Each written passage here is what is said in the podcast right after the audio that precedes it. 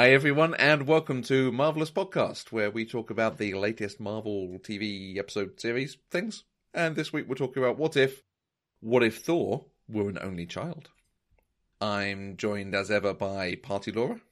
Party on. And Party Abby. Party on. Is that your best bro dude? This time how it worked. I was just copying Laura. It's a safe way to be cool. What do we normally do? We normally talk our thoughts. What do we think? Do. Abby, what did you think of this episode? Well, as the resident only child, I have some questions. I mean, the title sent me one way. I thought, oh, this is going to be a fascinating insight into the perception of the only child as a Norse god. And then it was just Brothor. And I really enjoyed it. You see how I ended that with a question mark? I really enjoyed it? I'm just going to leave that hanging for now. What okay. did you think? Laura? Well, no one died. There's one. On screen, somewhere, Tony Stark is... Well, obviously. No women were fridged. Mm-hmm. You know, last week I said I'd rather actively dislike an episode than just be meh on it. Yep. Pass me my party pooper hat, because this was not good. Oh. Ooh. I assumed they were going for Ragnarok. You know, that kind of comedy feel. Mm-hmm. But it just missed by a mile for me. I would have been quite up for a fun, fluffy episode. I mean, we were saying on Twitter, Abby, about, you know, what would be happy scenarios that we might be able to actually do for What If instead of just the doom and gloom. But I did not laugh once, and I have laughed really? At many lines in the other episodes. And they had Chris Hemsworth. And they didn't make me laugh. So yeah, felt like bad fanfic and not worth a whiff of a tilde. But I did like the ending. And not just because it was the end. I'm excited to discuss the ending when we get there. But I will say I laughed a lot. Oh, good. This felt more like a single comic issue than I think Marvel have ever done anything on TV or film so far. This absolutely felt like the sort of the equivalent of between Infinity War and Endgame, they released Ant-Man 2. Mm. This feels like in the comics they would do, and again, I can only really draw on DC references, but they do Crisis on Infinite Earths, they do something ridiculous, light and fluffy in the middle, and then they do what's the fallout of that big thing. Yeah. It really had that vibe to me. You can absolutely ignore this. This is just stupid fun that we wanted to do something a bit different. It's, well, you know, it's like directors going off to do their small projects after they do their big projects. Mm. You remember when they did those little shorts, and there's one about Thor being someone's flatmate, and there's something with a bike in a room, and was it, I don't know, was it with Taika Waititi before Ragnarok, or what was it? So. Yeah. It reminded me of that. Mm. But that was funny. I also thought that the parts of this were very funny. I will say it holds up much better when it's got Captain Marvel in it. Interesting. I think this episode was much better when it was about that dynamic in some ways than it was about how many cameos can we fit in and reference things. I mean, nobody likes Captain Marvel more than me. But I must say, I really enjoyed watching them fight each other. I always think of you now, Matthew, when Marvel people fight each other. And I really enjoyed the kind of choreography of that and the sort of the narrative that she just couldn't use all of the power because that would just break everything. Which got in the way. I thought that was all quite interesting, but no, I didn't love the way that he spoke to her, because I didn't love it. I didn't feel like Thor to me. Oh, interesting, because it feels exactly like the way he speaks to Valkyrie, and that whole... I get that. I love the Valkyries. I wanted to be a Valkyrie. Oh, I'm putting my foot in it. Isn't this funny? Because... Yeah, but it didn't feel like that to me. It felt like more kind of sort of pointed and captiony. Okay. Laura, how did you feel about the appearance of Miss Marvel? Captain Marvel. God, Laura, how did you feel about the appearance of Captain Marvel? Did I miss? Just skip forward a year. Bemused by the appearance of Miss Marvel, I have to say, Abby. And I know this is my high horse, and I'm going to be such a party pooper on this thing. But setting up Captain Marvel as the killjoy, it's just so, you know, it's Pepper all over again. You know, it's the boring woman coming in and ruining everyone's fun. And that whole line, you know, there's a word for women like you. That did not. And then party pooper. And you're like, well, clearly that wasn't what you were wanting us to think he was, probably not going to say, but meaning. And so, and she just seemed a bit one note because she was just the killjoy. I thought some of the fight scenes were good, as you said, but yeah. One of the things I wasn't sure with the premise, this idea that without, so the Watcher says, without his brother, Thor grew into a very different kind of prince. Mm-hmm. I was watching, I was thinking, really? Because at the beginning of Thor, he's a reckless tosser. And it's his bashment and the, you know, the thought that his father's died because of it and all this kind of stuff, and then meeting Jane and stuff. That leads to his growth. I don't think it's the fact that Loki was around that meant he was more grounded. I don't know. Did you think? It's hard because there is, you know, obviously the arc that he goes on in Thor, but I think the Thor in Thor is different than the Thor in What If. Okay. In this What If. I think because the Thor in Thor is wanting to go off and fight. He is being crowned to take over from Odin. Mm-hmm. He has been on the vanguard of military operations, for want of a better term. Mm. Whereas this Thor, I don't get any sense has done any of that. Yeah, he doesn't seem to have had to do a whole lot of war. He's not such a... Not War Thor. Soldier. He's not War Thor. He's not Soldier Thor, and he's not kind of got that gravity. It's just kind of good times Thor. He feels much younger, I think, as well. And I don't know if that was, you know, the emphasis on kind of study, and that's the story we're going to tell, and kind of frat boy Thor. Hmm. I think they referred to him as a teenager at one stage. Mm. I think when Darcy and Natalie Portman. Jane. And Darcy and Jane are talking about calling his mum. I think Jane says, "Oh, what do you do when they're a teenager?" I think. Yeah. Mm. Mm. And they're very much treating him as a teenage boy, except for the woman with multiple PhDs falling head over heels in love with him. There's that multiple PhD thing again, by the way. True. Like, don't you just go into research when you've done one? Like, you just do one. I mean, even if it was, I've published X papers on this subject or something, that's fine. But cumulative PhDs. Yeah. It's I'm Doctor. I don't know, when I think of the Thor, when he went off to Jotunheim, that wasn't through a feeling of duty, that was his bravado. And but still in a kind of soldiery kind of way. He's not going to just kind of have a carefree time. He's going to... Well, he's done something, hasn't he? Because he manages to keep Captain Marvel busy. Well, he's strong. And he's got a hammer. He does have a mauler. Mm. Mm. And it, you know, the attack on Jotunheim is very much... It's not a thing Odin wants, but it is still in him going and dealing with a situation. Whereas... in a similar situation here, he goes and has a party. I really feel like this Thor couldn't deal with finding his way out of a paper bag. Like, he was not... No. There was no real sense of competence. Yeah. No, that's true. I think that is a difference. And I do think that Thor 1 Thor is, you know, he's a leader, he's got more to him, and it felt like he just hasn't had to do anything, which is an interesting read on kind of giving Loki back. I would have thought, if anything, if he was the sole heir, then he would have been pushed even harder.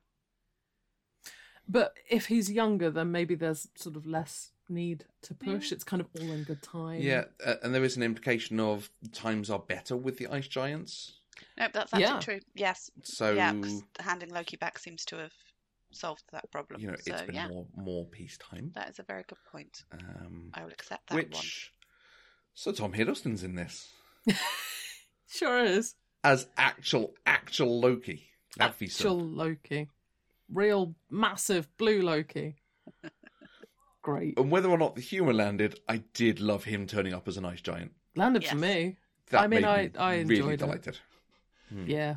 I really enjoyed that, and he sounded like he was having fun. And again, you know, we flailed over his voice performing before, and I really liked that this was demonstrably different.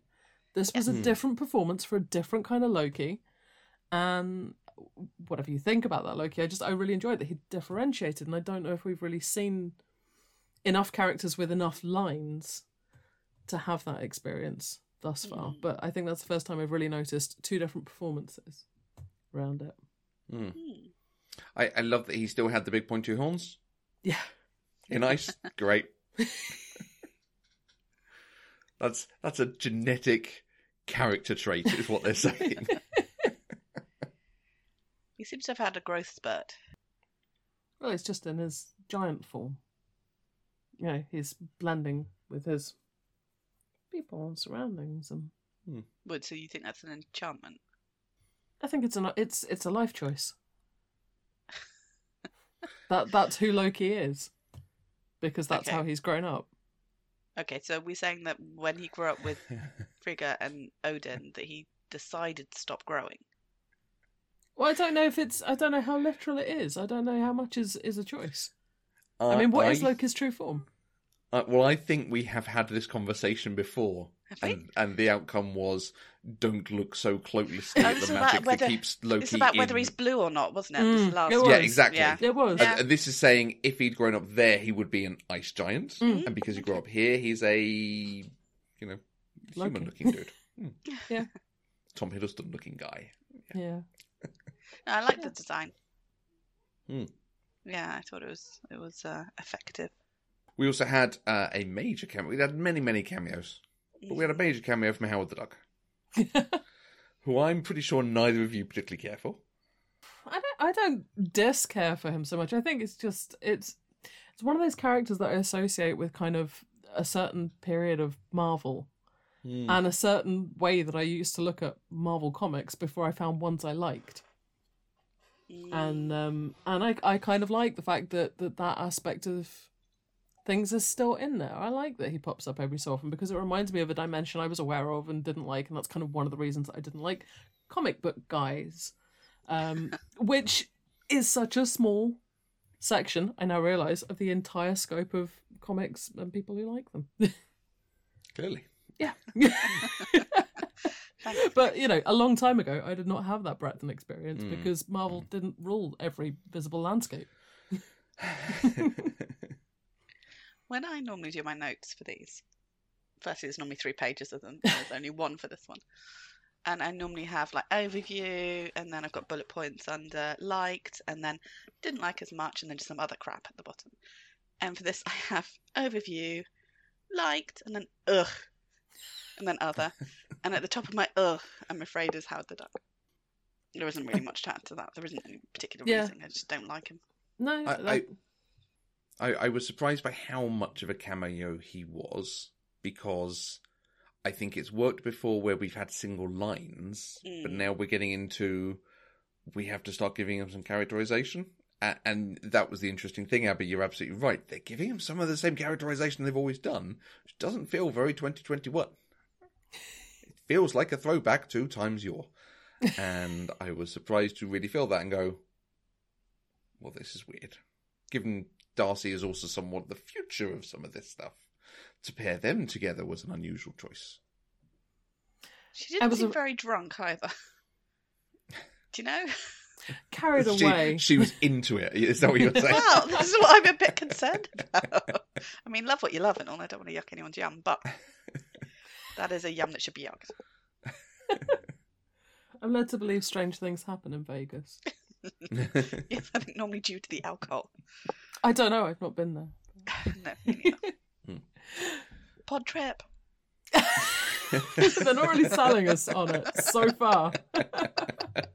If you go to patreon.com/elephantgushing, we now have a new goal. Coming to you live. Yeah, it's always an option, isn't it? Yeah, I got confused because I just watched Ted Lasso and that also had some lines about Vegas. Apparently 2 nights is perfect, so... Yes. That's what we need to do. Yeah, other cameos, though. Mm-hmm. Rocket in the sink. Mm. That was my favourite. The rabbit in the sink. I enjoyed that. That was fun. I laughed. Yeah, I wanted to ask, are there other cameos that you wanted to call out? Things that worked, things that didn't work? At the beginning, when it was going through the sort of credits at the beginning, which I normally skip that bit, for some reason didn't, all of these names kept coming up, and I thought, oh, they must do it for the whole series or something, each episode, you know? Right. And then when it actually went through, I was like, oh, wow, Jesus, you really did actually get all of these people in here, didn't you? They really did. I think the technical name might be Robot Courtesans from Guardians 2, from the planet that they go to. I always enjoy when they get kind of a wider circulation in Marvel. I think... they have great character design and indeed character. So that's nice. Enjoyed that. And the character with the pink hair from whose name I've forgotten, but we saw her in with the collector, you know. Karina? Possibly. Might be Karina.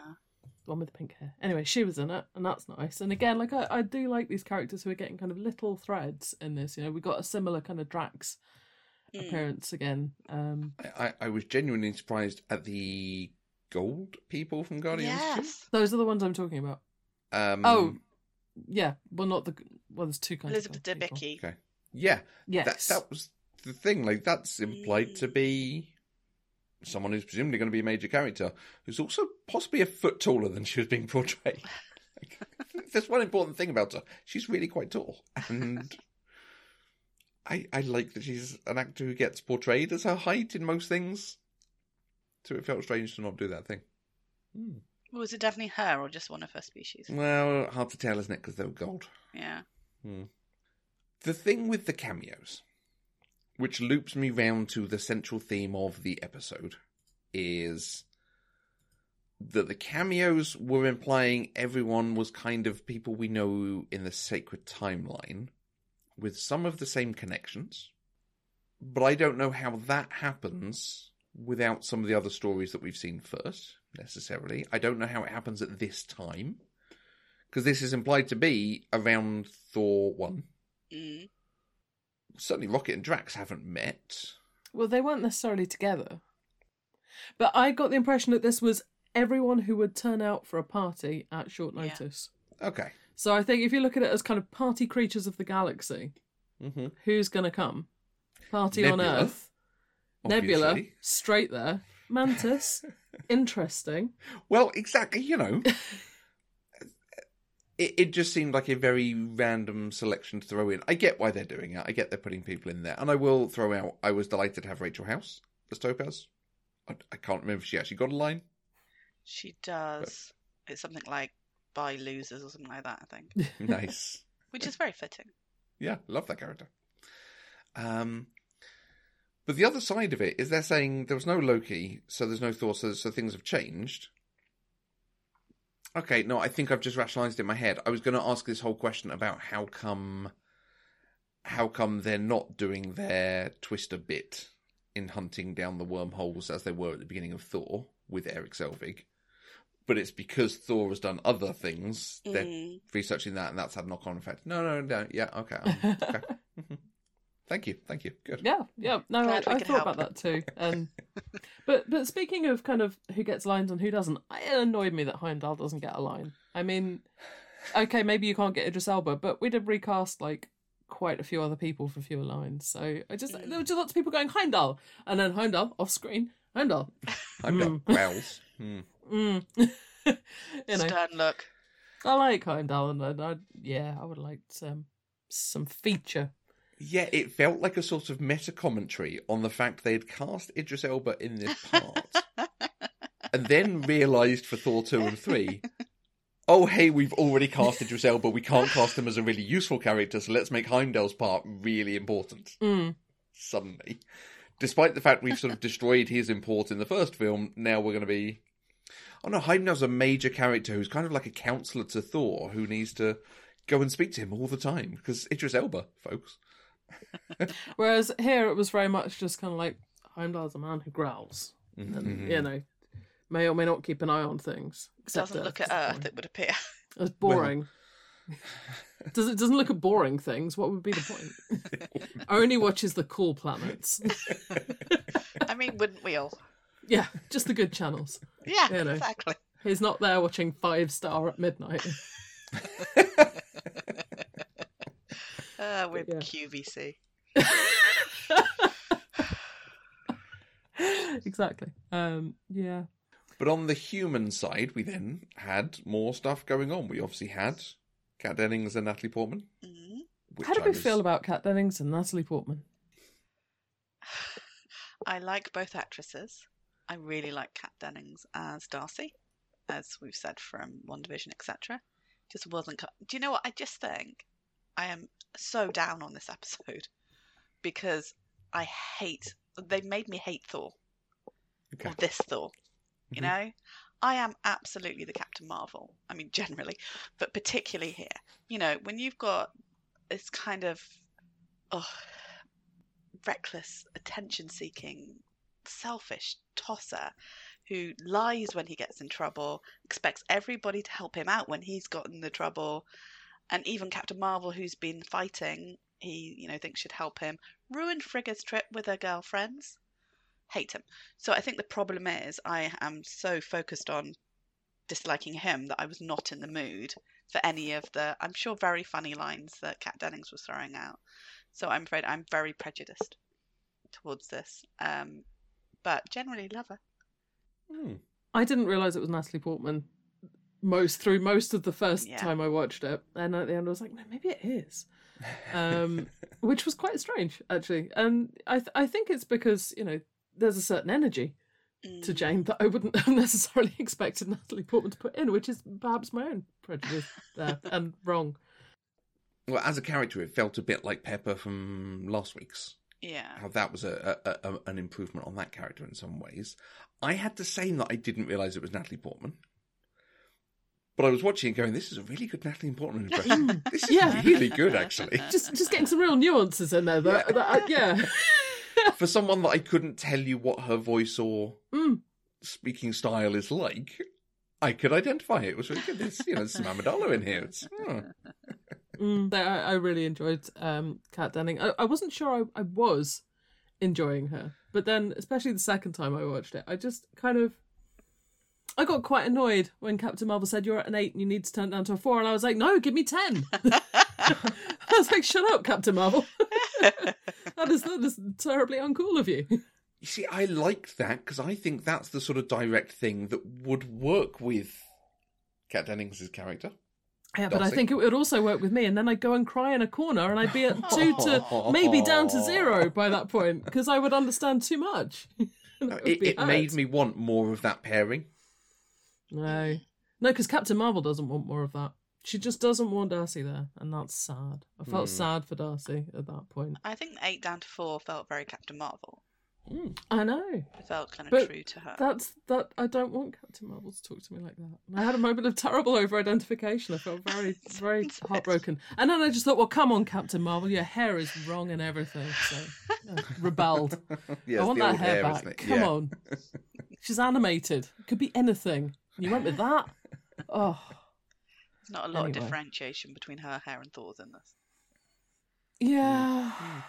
They could have made more of that. That would have been fun, actually. Now you mention it. But I think it's an interesting point you make about kind of how incredibly annoying people like that are in life. Because you are incredibly right. And this is true. And there is nothing more annoying than someone who comes in and tells you how great everything is and that the beer will never end. And then, oh my goodness, now I have to clean. And I mean, it's embarrassing and annoying and awful. And usually they just leave and don't even clean. But, and yet I just thought, it's nice to see a character kind of cards on the table. This is what we're doing. The beer will not run out. Do you know what? Maybe the beer won't run out. Maybe we can just keep going. And and if English Heritage are listening, I'm sorry. But when I went round the stones in Stonehenge, I'm afraid I did boop the stone. I was howling at that point because as I did it, I was like, what if? I think all of us have booped a stone. I just had this thing in my mind's eye, just like, what if this is what ruined Stonehenge? It's been fine for 4,000 years and oh no. Anyway, I'm a big fan of Stonehenge, affectionately known as Big Friend in our house. So we were very excited to see its appearance, very cross with Thor, very entertained. I really like when Captain Marvel was like, yeah, no one knows what this is. That was a good line. I enjoyed that. I enjoyed you delivering it. So who's the MVP on the voice cast this time then? Chris Hemsworth. That's an animated voice performance, and I didn't know he could do that. And that was brilliant. It was huge and boisterous, and it really defined that character. It was annoying when it was meant to be annoying. It was big when it was meant to be big, and it just, you know, when he's kind of delivering these sort of, you know, really key lines about your eyes are like, I don't know, collapsing stars or whatever nonsense that was. And he just had such confidence and fun with it. And I it's the kind of performance that just is really letting me enjoy this series, even when I don't necessarily like certain lines or things. It's fun to hear actors bringing out these different sides of the same characters. And I guess that's what if is, isn't it? Mm. Different possibilities. Mm. What do you think? I mean, Heimdall was just... clearly. I kind of want to say Natalie Portman because I didn't expect a performance at all. So to get anything is over and above my expectations. But this might be my way of segueing us to the end point, but it might be the dude who's playing the Watcher, whose name has now gone out of my mouth. Jeffrey Wright. Jeffrey Wright, thank you. Not Jeffrey Combs. Mm. Jeffrey Wright. Because I really enjoyed that sort of record scratch at the end. I loved that. Right? I loved that bit. I liked even the Watcher being surprised. Yeah, and particularly given the run of episodes we've had. So then, you know, him saying, oh my God, we actually get a happy ending here. And then wait a second. Yeah, thought that was very good. Yeah, I like that. And I think it does kind of beg many a question around how did we get here? How did the setup that we've been given result in this, or is that something else? Mm. Any thoughts? I mean, there's two things in play here. One is with no Loki, there's weirdness with the Tesseract still being with humanity, presumably, and Thanos having started off with the Mind Stone and not giving it away to Loki. Whether he finds another flunky to go and do that thing. Whether Alexis Denisov gets to step up and do something in that Avengers film. And then you have no Thor, so possibly no way of defeating whatever happens with the Chitauri army. Something on those lines. And that's where Tony Stark bites the dust. But on the flip side, you have Ultron. And again, way before Ultron actually turns up, but fine, let's disregard... and say there's a 2-year time jump in there for that date with... Ultron could have time-travelled. Jane. Ultron could have time-travelled, absolutely. The creation of Ultron as we had anyway, which, again, this is the end game, the suit of armour around the Earth, and the developments in the skin prosthetic technology, combining it with, not adamantium, vibranium, and different franchise. At the moment. Yeah, exactly. Yeah, combining it with the vibranium... and making a creature who looks like that. Because I think I saw a reference that was like, in Vision's body. It's like, no, Vision is the sum of all the parts that we made before, but actually this is now probably just Ultron. I don't know. Well, it sure looked like Vision. Yeah, well, but Ultron would have, wouldn't he? Yeah. It's the body he's growing. Just happens to look like Paul Bettany. If he'd succeeded to upload his consciousness into that body, then he would look like Vision. But yeah, I have him as Ultron / Vision at the moment. Okay. Because I think he's going to be more interesting if they do put a bit of Vision in there, and tug at the heartstrings a bit more. So I'm very curious if, you know, he would have a Bettany voice or a James Spader voice. Mm. Right. And all 6 Infinity Stones. Mm. Mm. And yet turning up for Thor. When you got 6 Infinity Stones, what else do you need? hammer. You assume it's there for Thor. Maybe he also wanted a date with Jane. Maybe he did. Maybe he wanted everlasting beer. We haven't established how much beer that many Infinity Stones gets you. I think probably the everlasting type.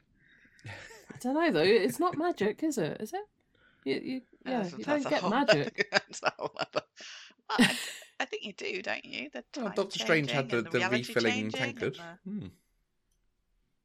Yeah, that could be time stone related, couldn't it? The refilling tankard. I hadn't thought about that. So yeah, so there's sort of two things coming together there. One is the creation of Ultron, which I can see happening anyway, but the other is the Infinity Stones, which is a whole weird set of things about. Thanos had them, so as Ultron defeated Thanos somehow. So where are you guys on where we think this is going? Well, I'm still wondering, are these things actually going anywhere, or are they just kind of chucking stuff out? Are they chucking it to see what sticks and then doing more, or are they just, you know, like you say, is it just for the record scratch effect? Is it just how do you end an episode like this and give people something to talk about? This one feels like it's going somewhere because it's so unrelated to the rest of the story.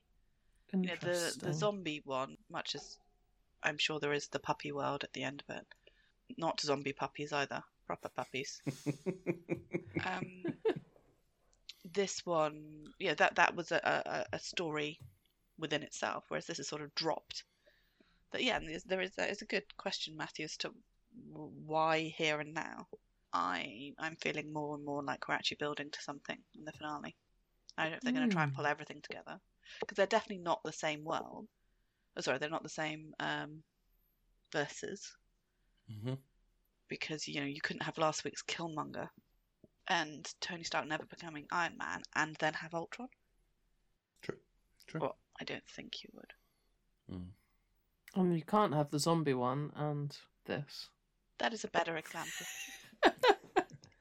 and you definitely can't have the Doctor Strange one. Those are both better examples. Because he's just, yeah. So I don't know if we can... clash of multiverses. I agree it's coming to something somewhere because this felt like such a statement at the end. Yeah. So is it that episodes 8 and 9 are actually a two-parter? Is it some of these threads are going to come together? Is it we're going to end up with zombie Thanos fighting robot Ultron? There's a thought. With 6 Infinity Stones. I mean, I would dig two dudes with 6 Infinity Stones fighting each other. That would be interesting. That would be interesting. A villain-on-villain fight would be quite... Yeah, I don't think we've seen that, have we? Yeah, they never make villains fight each other. No. Only protagonists get to fight each other for the honour of fighting the villain at the end. What if? What if the villains were the good guys? I'm sure someone's made a film about something like that. What if Killmonger was right? What if Thanos was right? There's something. While we're talking about heroes and villains, Maria Hill had a hell of a reaction to Thor arriving. Kill it now. Yeah, I meant to talk about her and her performance, which was so... her and the animation looked so much like her that like there were times when I forgot that in fact it was not her, like physically on my screen. It was so... I think that was the closest like package to any actor that we've seen so far, because there are a couple of shots where I was just like, that looks pretty real. That was weird. Also, I mean, I don't know if anyone from either Dakota is listening in at this time, but like, why? I mean, I know, but like, isn't it a bit weird when people nominate a national punching bag in things and like make a big joke out of it? Like, is it weird? I don't know. Like, if they'd said Hull, and I'd be like, well, that's weird. I don't know. It just, it feels like the Dakotas come up a lot and it's not good. But like, also, don't they have Disney Plus there? I don't know. It just, I really find it odd. That's a thing that happens so much. Particularly they didn't even go there in the end. They went to Siberia. Just all a bit confusing. Because we had the New Jersey joke in the zombie one. Yeah. Yes. So I think they're going with the very sort of tropey standard. It seems weird. It seems like things people say in the 90s and things that are not Disney. I don't know. Just clearly they I don't know. Is that okay? Can you do that? I don't know. It feels odd. See, it's interesting because you like you say Hull. I don't think anyone would go Hull. Everyone would go. Like, it's a space reference. Birmingham. Okay. But yeah, like we had a discussion, like where would someone say? And it's like, well, it depends where you're saying it from. And I think that sometimes I just don't know where any characters are from in Marvel things. Like they're all quite generic to me, except when they're super specific. So I don't know, and I can't tell from their accents because I can't tell one accent from another. So American accents, generally speaking, I really can't tell which coast people are from. I assume East Coast for most of them, unless they are explicitly, oh hey, we're now in San Francisco. And even so, isn't that a bit like harsh? I don't know. It just so. I'm only just Googling some stuff because they talk about the Dakotas as being possibilities for this. And then Maria Hill says, the Mojave Desert, yeah, could take the hit. And I just Googled to check. That's in California. So what's it going to do with the Dakotas? Well, that's not the same thing, is it? No, but I think she's just talking about big open spaces where they film Star Trek. But it does make it sound like they're in a Dakota. Yes. Anyway. This is our Britishness coming through. That's I mean, if you've got three British people talking about an American TV show, isn't it our moral obligation to have these conversations for the benefit of anyone who might listen from elsewhere? We talk a lot about things that don't necessarily translate or that do translate or whatever. And again, that kind of international bit in this, it was interesting the things that they chose, you know. Yes, I've thought of something I liked that when they were punching each other from country to country, that it had the name of the country like that. Yes. As if it was on a globe. I like that. I thought that was a nice touch. Well, three things on my like list. Yeah, I found that helpful and entertaining. I don't know if they were entirely to scale, but still. Don't diss my like thing. And it does make me wonder if they're casting aspersions on the knowledge of their audience to have to write the words. The thing is, though, you were quite zoomed in on these things, so I wouldn't necessarily have said immediately, "Oh, that's the shape of the United Kingdom," or because you're not looking. I thought it was quite a nice little touch. No, great. I also liked him straightening the lean. Yes. Yes. Okay. Four things. It's always an eternal joke, but it's really, always good. It's a staple of these things. I thought the thing I was going to say about three conversations ago about where the series is going, and Matthew's point about the Watcher being surprised, and I was just thinking that the kind of consistent thing that we've had is the Watcher imparting slightly different takes on different universes. Like there's a message, like in He-Man. Where there'd be like a message of the week, and it'd be like, I can't interfere because of this. I don't know everything because and like sometimes things are largely the same. Sometimes zombies, it's like there's different things each week, and if it is going somewhere, I wonder if it is about the Watcher. We speculated that maybe there is a point at which the Watcher intervenes.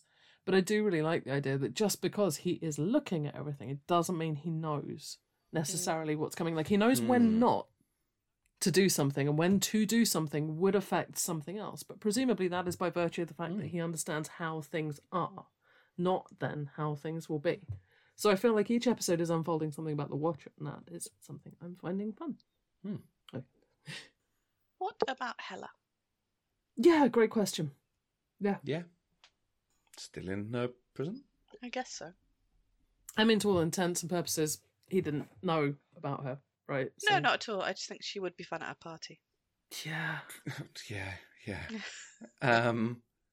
Because again, they're saying the difference here is the decision that he didn't take Laufey's son, he left him. Well, they said he gave him back.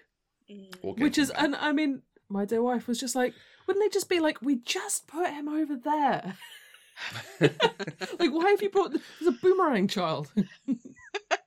But the difference, therefore, is that Odin is a slightly different character. Like the Doctor Strange one, it's actually that something else has happened to make the character different. To make that decision differently. Or is it just, you know, he looked at Loki and went... More trouble than this is worth. In one trouser leg he took him, and in one trouser leg he didn't take him. You know. If we're talking the trousers of time, obviously. Of course. Sorry. Thank you. If it's that Odin is, say, more compassionate, maybe, then that makes a lot more sense as to the you know, perhaps not being so domineering with his son and giving him a freer leash. I could see that leading to this Thor. Though I do like what you were saying earlier about the idea that perhaps if they weren't at war, then you know that might have happened anyway. Yeah, he's trying to instill duty, but doesn't have the military to fall back on for it, that sort of thing. But and the reason it makes me think that is because maybe something was different with Hela that may cause him to be more compassionate because they didn't, you know. But that's just wild speculation. So could work. Could work. Should Carol be able to lift Mjolnir? I ever thought. Okay. Matthew. Because I saw other thoughts about this, about like, oh, we thought we were going to see Captain Marvel lift Mjolnir. But he's not banished, and it's the banishment that has the whoever can lift this hammer has the thing a thing. There is no enchantment on it that says other people can lift it and gain his power. That's a very good point. I think that is always a part of Mjolnir, is the person who lifts it is there, valorous and so on and so forth, but we explicitly see him putting the enchantment on it. So I'm going to take that. I mean, also, big fan of Captain Marvel, again. But, you know, valorous, I mean, busy, cool, tired. But, you know, I don't know. I don't know if Mjolnir would consider specifically Captain Marvel to be worthy. I wonder about that. Yeah, I could absolutely see her dabbling in shades of grey to achieve an outcome where the point is Captain America didn't. Just kind of balancing and Thor doesn't. Things. You know, on the whole, all right, I'm going to help you with this thing. On the other hand, I'm nearer this planet, so that one, just going to have to wait. You know, very mortal. Besides my feelings about this Thor, generally, how worthy is Thor? Entitled, I always think, rather than worthy. But again, I think that's the kind of militariness that has always suggested that to me. So, I mean, I think then that comes back to the enchantment, because this Thor does not seem thoroughly worthy of anything. Much. No. But no, I think that's a really good point. If he's not been banished, it hasn't been enchanted. I like that. I think that works. That was the one thing I did think about on this episode. I think that's fine. I think we can go with that. Because when there's a whole bit with him throwing at her, and you could see her thinking, "I could have that." But then again, also, you know, if she did have that, like, she'd probably throw it through like Jupiter or other universes. Like, it would go. It would be too much. You know, she doesn't need it. Crucially, and to be fair, I like the fight. I like the, by and large, equal power of it. I liked a lot of the sort of, you know, we've talked in the past about comic book covers or central images, her giving the uppercut and so on. Very striking. It worked for me. There was one line which I was a bit baffled by during the fight, and that's when Maria Hill says, "Arm the nukes in case she gets distracted by a cat." Well, I mean, she has a cat. I know, but... the cat is a liability. But she doesn't have a cat. The cat isn't there. She has a flurkin. But she left the cat. The cat isn't there. With Nick Fury. Not necessarily then. But isn't Maria being an arse? Yeah. Isn't that why that's there? Like, she's being disparaging. And I do think that you get, you know, because she's like, "I thought you said she was the best," you know, like. Yeah, I think for me it felt like the episode was being disparaging.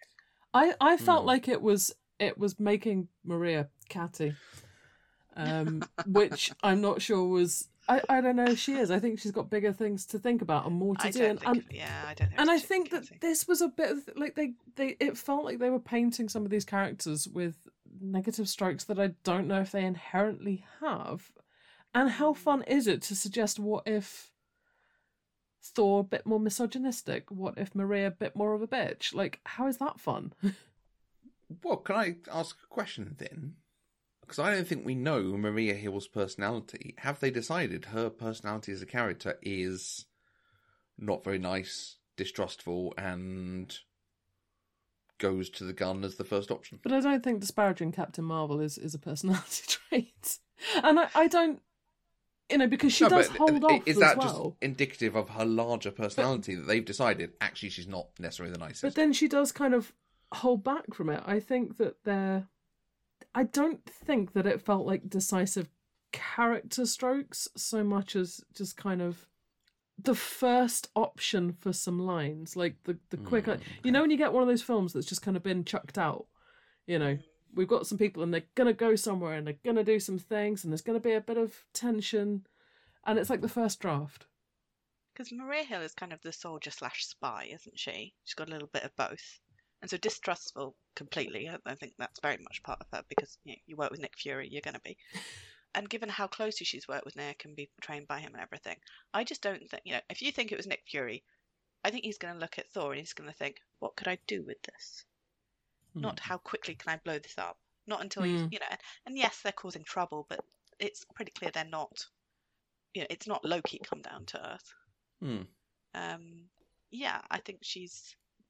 I think she would be a bit more skilled in using Captain Marvel than just to say, well, you're a bit crap, aren't you? So it didn't necessarily feel it got her character. Not that you're right, we haven't had a lot of her character despite the many films she's been in. But we have seen her be competent and kind of steady and balanced and so on. So to say, well, now she's in a position of power and she's just going to chuck all the things at her, except then she's not. And it didn't really add up. Because the whole thing, I will admit here, I thought I might get away without admitting this, I don't entirely understand why they were calling Captain Marvel to deal with Thor having a party across the planet. It was a big party, Matthew. The partying was infectious. Okay. The party had spread to Mongolia. Did you not see the map with the big red blobs of blops? Partying is not infectious. I know. Yeah. I mean, no one was getting any work done. Yeah, definitely there not. Was paper going unwritten. I don't understand why they called Captain Marvel particularly. You've got to stop the party. That does also suggest no other Avengers. No, local Avengers. Maybe because zombies. Oh. Maybe because Ultron. Was there anyone in this? That's what. Yeah. Who was in So if we assume Vision-ish, which could then turn into this weird Ultron Vision, because he was a bit evil in that one, wasn't he? He was. Yeah. And then he pulled his Mind Stone out. Oh yeah. Mm. Or maybe someone put it back in again. Bit of, sellotape. It was very dark in there. Bit chewing gum, put it behind the Mind Stone, push the Mind Stone in hard. But otherwise, I think all the zombie ones. Maybe this is the rest of the universe. Out. Maybe the universe split into two halves, and this is the other half that doesn't have zombies. Nebula did make a comment about her dad. Well, she'd still have one. Presumably. He's just now a zombie. It might not have been Thanos. Things must have gone quite wrong, though. I think it still looks like Nebula if Thanos isn't there. Yeah, and she did have the line about, I need a new eye. Yeah. Could have been a different... I don't know. Anyway, it is quite interesting, if you think about it, that there isn't a great deal of crossover between those two episodes. I don't know whether they just handed out characters. You can't have everyone and everything, I guess. But still, that is quite interesting. Now I think about it. If they do manage to pull all of this together into something that works, I'm going to be incredibly impressed. Even if I don't like it very much, right. I'm going to be very impressed. Well, we've definitely imagined better things than we've got before, so I think we should just go wild, hoping that that's the case. Yeah, the what if Endgame. Yeah. Yes, exactly. What if it was all for something greater than the sum of its parts? In 25 minutes. What if we love it? But I think it's notable that we've talked more about this episode than possibly most of the others. I think this is because, in a way, because it didn't kind of go through actual crisis and feelings and trauma and stuff, it's kind of been nice to spend some time going through it. It has been a bit of a break in some intense storytelling. And whilst annoying, as I say, I did laugh. And how many times have I said, I'd really like to just have a hangout show? And this gave me a hangout show, and I didn't bloody like it. Just Friends. We just need an episode of Friends. Yes. Yeah. What if we got to see the rest of them hanging out in the beginning of Age of Ultron without Ultron ruining the party? Yeah. That scene. What if that scene for half an hour? Does everyone have enough personality for that? And I mean this nicely. I think so. Okay. What if Jeremy Renner picked up Mjolnir? Right, so moving on. If we're going to the extremes of what if, yeah, exactly. So I think we've been partied out here, and I think the everlasting beer has not lasted as long as we would expect it to. Next week we will come back with another What If. You can find us, if you want to find us, on all the social media places. Search for Eloquent Gushing. Twitter, Facebook, Instagram. We always love to hear what other people thought, or what you thought of our thoughts, and we can tell you our thoughts on your thoughts, and we can share all our thoughts on these thought podcasts. Abby, where can people find you? This A.E. Shaw on Twitter. And Laura? I'm at Laura Geeks Out on Twitter. And also we have a poll up running already for how many tildes you guys at home thought this was worth. I think I'm going 8. Wow. I'd say 8 tildes. Those aren't the options, but fine. So I don't even know if I can rate this. It's just, it was just a thing, and then we move on. Like, it's an ignorable one-shot thing. Awesome. Yeah, but I feel like I've got quite a bit out of it. I think that's the thing. Nice. Yeah. That's good. But yeah, so that's on Eloquent Gushing's Twitter. Nice. We joked about it earlier, but if you do want to send us to Las Vegas, look up the Patreon, patreon.com/eloquentgushing, where you can get access to all sorts of extra content, early content, physical merch stuff that we will send out to you because we love you. And as I always say, the warm glow in your heart that you are supporting us making this wonderful content that you adore. So patreon.com/eloquentgushing. Join us next time for more What If. Marvellous.